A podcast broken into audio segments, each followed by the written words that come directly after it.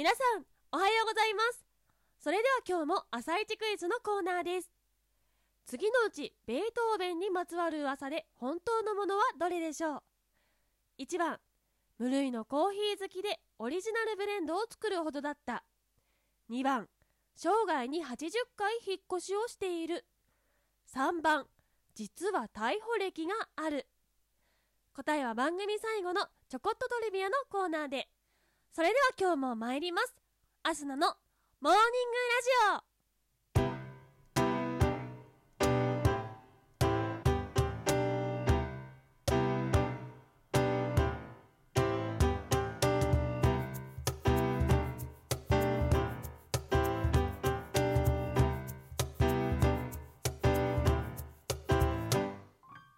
改めまして皆さんおはようございますそして本日3月26日金曜日お誕生日のあなたおめでとうございます。やっと来ました。金曜日今日こそ金曜日です。なんと昨日私は最初に上げた音源が昨日木曜日なのにかかわらず金曜日と言っておりましてリスナーさんに教えていただき撮り直すというね大惨事を起こしたんですけれども今日こそ金曜日です。今週1週間皆さんお疲れ様でした。今日一日頑張って乗り切っていきましょう。この番組はバイオリン弾きのアスナがあなたの今日一日を少しでも楽しくスタートできるようお手伝いをする番組になっております。今日のお天気や一日をワクワク過ごせるお役立ち情報などお話ししていきますのでどうぞ最後までお付き合いお願いいたします。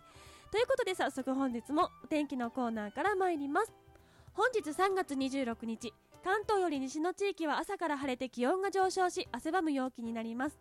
ただ関東や東海の沿岸部ではにわか雨の可能性があるため空の変化に注意してください。北陸から北の日本海側では雲が広がり雨や雪の降るところがある見込みとなっております。気温は全国的に平年並みか平年より高く東京は22度の予想となっております。続いて花粉の情報です。東海地方九州地方は非常に多いという予想。その他の地域は多い予想となっております。どうぞしっかり対策をして一日お過ごしください。それでは次のコーナーに参ります。毎日が記念日のコーナー。本日3月26日はカチューシャの歌の日となっております。こちらは1914年に大ヒットしたカチューシャの歌にちなんだ記念日なんですけれどもこのカチューシャの歌というのはトルストイ作の復活という劇の中で歌われる歌です。復活昇華という名でレコード発売もされまして数千枚で大ヒットと言われた時代に2万枚という驚異的な売り上げで流行歌という言葉の走りになった一曲だそうです。そしてその他の記念日歌人であり詩人である与謝野鉄幹の亡くなった日を記念する鉄管記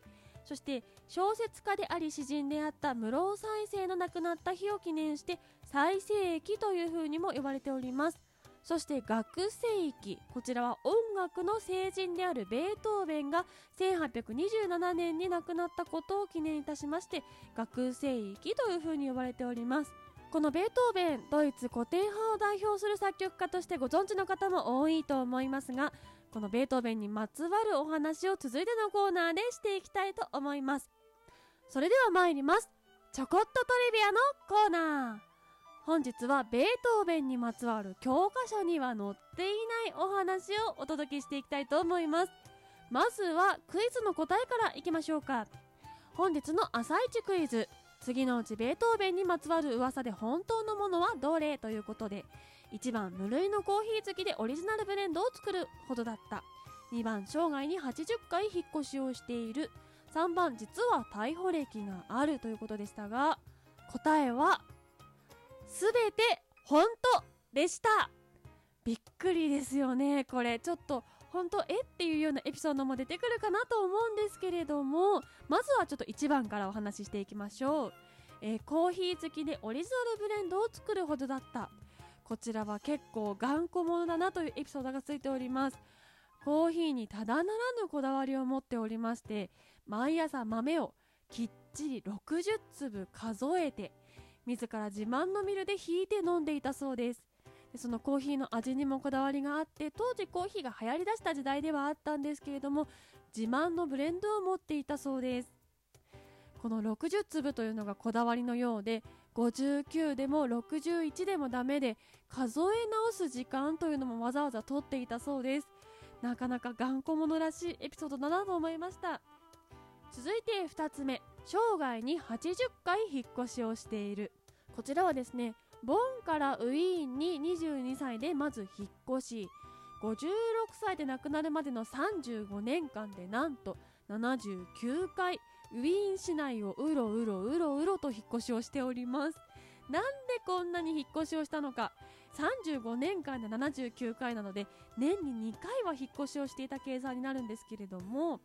え自分の作曲した曲を他人に聞かれて盗作されるのを恐れたという理由が最大の理由のようです。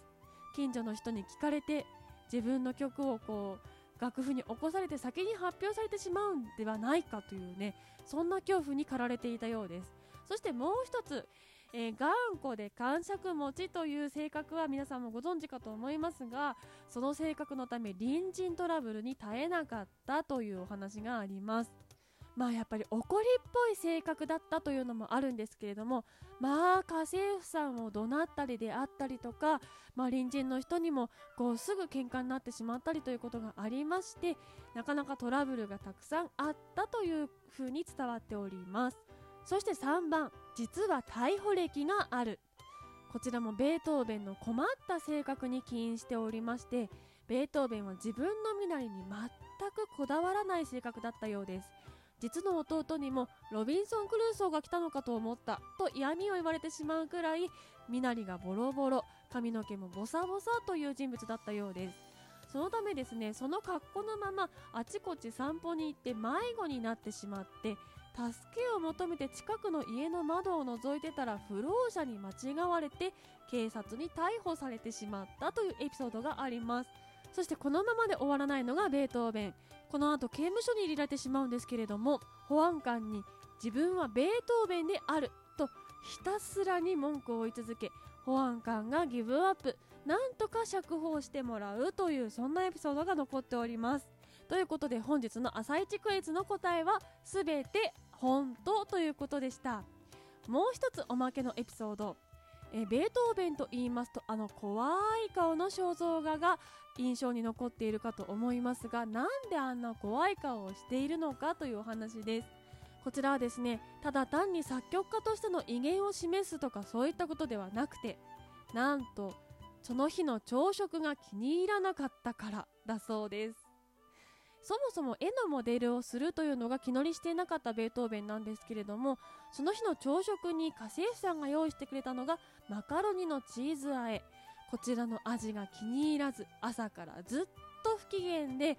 絵を描きに来てくれた画家さんにもずっと当たり散らしていたようです。そしてあんな顔になってしまったということで学校の七不思議に入れられてしまうほど怖い印象があるベートーベンなんですけれども実はあの顔はただ単に不機嫌だった顔ということでそれを思うとなんだかだだっこのようなちょっと可愛らしく思えるかな？なんていうふうに思っていただけたら幸いです。